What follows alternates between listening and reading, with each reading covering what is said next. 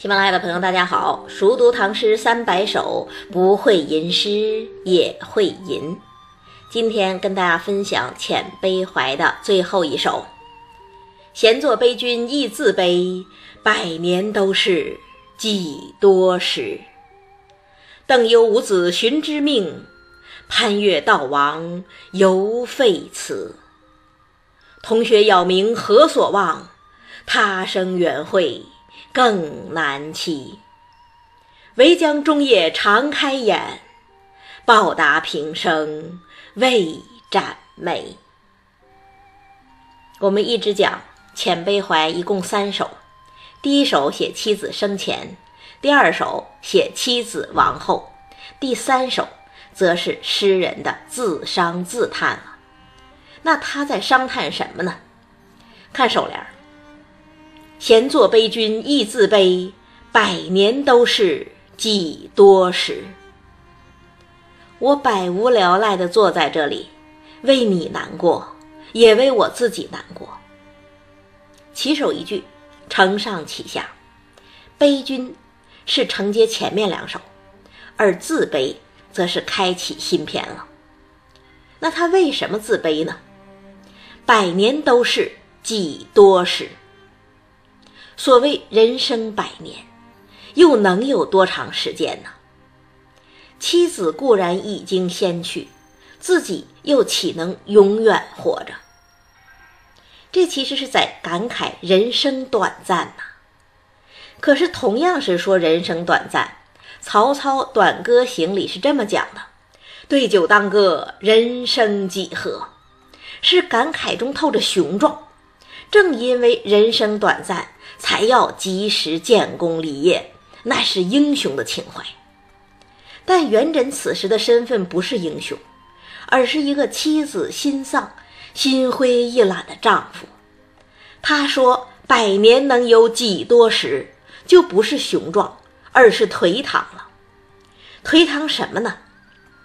看颔联儿邓攸无子寻知命。”潘岳道亡犹废辞，这一联儿也是用了两个典故，一个是邓幽无子，一个是潘岳道亡。邓幽是谁呀？他是两晋之际的大臣，官至尚书左仆射。此人一生功业不少，不过最为后人熟知的还是邓幽无子这件事儿。当年五胡入华，西晋灭亡嘛。邓攸被劫人石勒俘虏，他不甘心给胡族当官儿，就偷偷的带着妻子、儿子，还有一个侄子往江南逃跑。可是从中原到江南要经历种种艰难险阻啊！战乱之中带两个孩子难度太大了，他想来想去不能两全，就跟妻子讲：“侄子是弟弟的孩子，弟弟早死。”把孩子托付给我，我不能让他绝嗣。无论如何，咱们也要保护好这个孩子。儿子呢，是我们俩的，只要我们还在，终究可以再生一个。于是就决定抛弃儿子，啊，后来就带着侄子到了东晋。按说这是义举呀，是舍己全人呐，应该得到上天的褒奖吧。可事实是天道无知，邓攸从此再也没能生出儿子，这不是命运的拨弄吗？这是邓攸无子寻之命。那潘岳又是谁呢？潘岳就是我们熟知的美男子潘安呐。此人不仅美到治国盈居，还文采飞扬，和陆机合称潘江陆海。更重要的是。潘岳还是一个一往情深的好丈夫。他五十岁的时候，妻子杨氏去世，潘岳就写下三首悼亡诗，而且终身不复娶。这三首悼亡诗也正是中国悼亡诗的开山之作。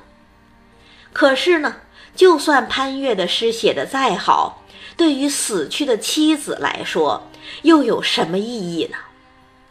这是潘岳道亡犹废词。那元稹为什么要写这两个人呢？他这是在自比呀。我元稹才高，你伪从贤惠。我们连续生过五个儿子，却无一存活，这不也是命吗？我和潘岳一样，也为你写下三首悼亡诗，我也情真意切。可你泉下无知，还不是白费笔墨？子亡妻丧，让诗人感到深深的幻灭。人间无情，此生无味。那么，可否寄情于死后，或者寄情于来生呢？看颈联同学杳冥何所望？他生缘会更难期。所谓同学，就是合葬啊，这是中国的古老传统。而他生也罢，缘分也罢，则是随着佛教传入的新观念。《诗经·大风》里讲：“古则异士，死则同学。”这就是夫妇之道，同学合葬。《孔雀东南飞》里头，刘兰芝和焦仲卿本来已经劳燕分飞了。可是，在他们双双殉情之后，还是两家求合葬，合葬华山旁。同学是他们最后的安慰。这本来就是夫妻恩爱的表达呀，也是夫妻泉下相依的美好愿望。可是元稹呢，他却说：“同学杳冥何所望？杳冥就是幽暗呐，就是无知啊。”人死后无知无觉，同学又有什么值得期待的呢？那同学不值得期待了。佛教讲来生啊，讲结缘呐，这样的观念能不能给诗人一点安慰呢？元稹的回答是：他生缘会更难期。今世都已经无从把握，所谓截取来生缘，就更是虚无缥缈了。你看这是何等的伤感呐！才能什么都不信？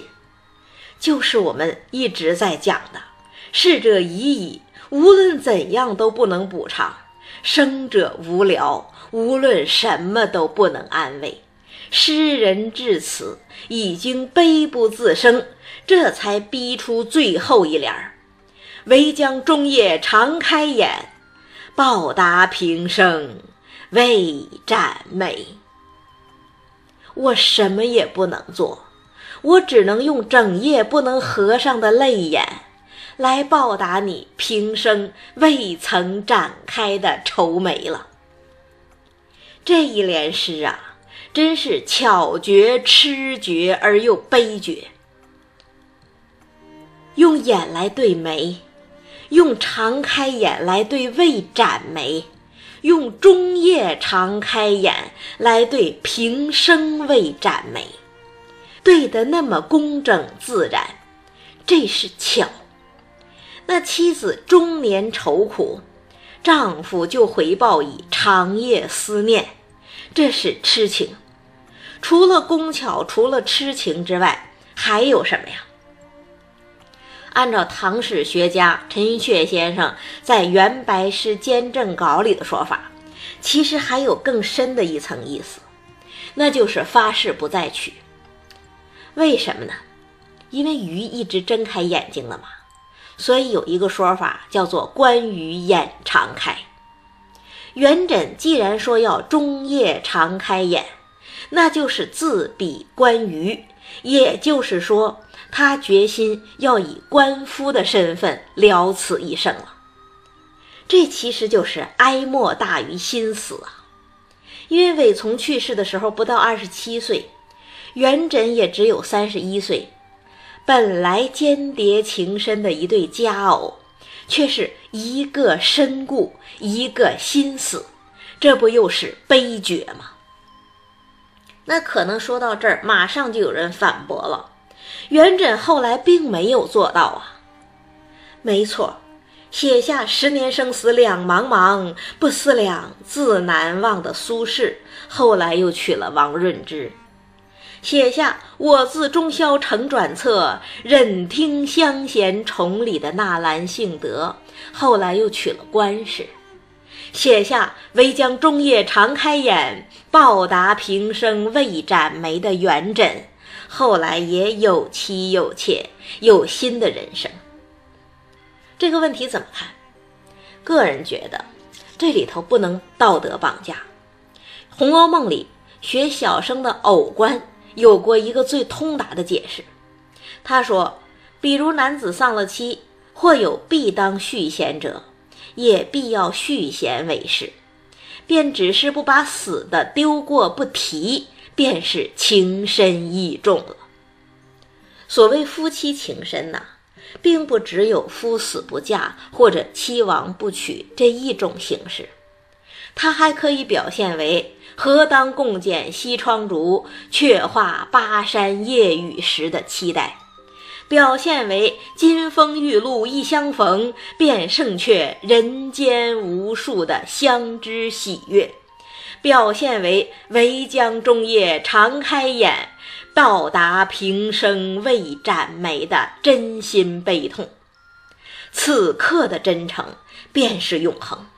至于其后的事情，谁也不能完全把握，只能付之于无常的命运，付之于时时的思念了。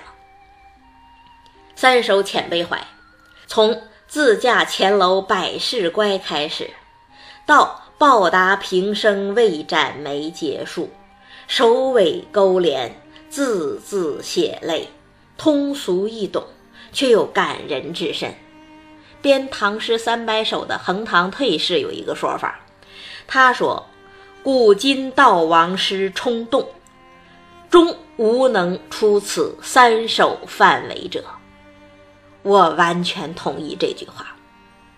再读一遍：“闲坐悲君亦自悲，百年都是。”几多时？邓幽无子寻之命，潘岳道亡犹废祠。同学杳冥何所望？他生缘会更难期。唯将中夜长开眼，报答平生未展眉。过了中元节，就到白露了。露白秋深，镌刻思家，所以下一期跟大家分享杜甫的《月夜忆舍弟》。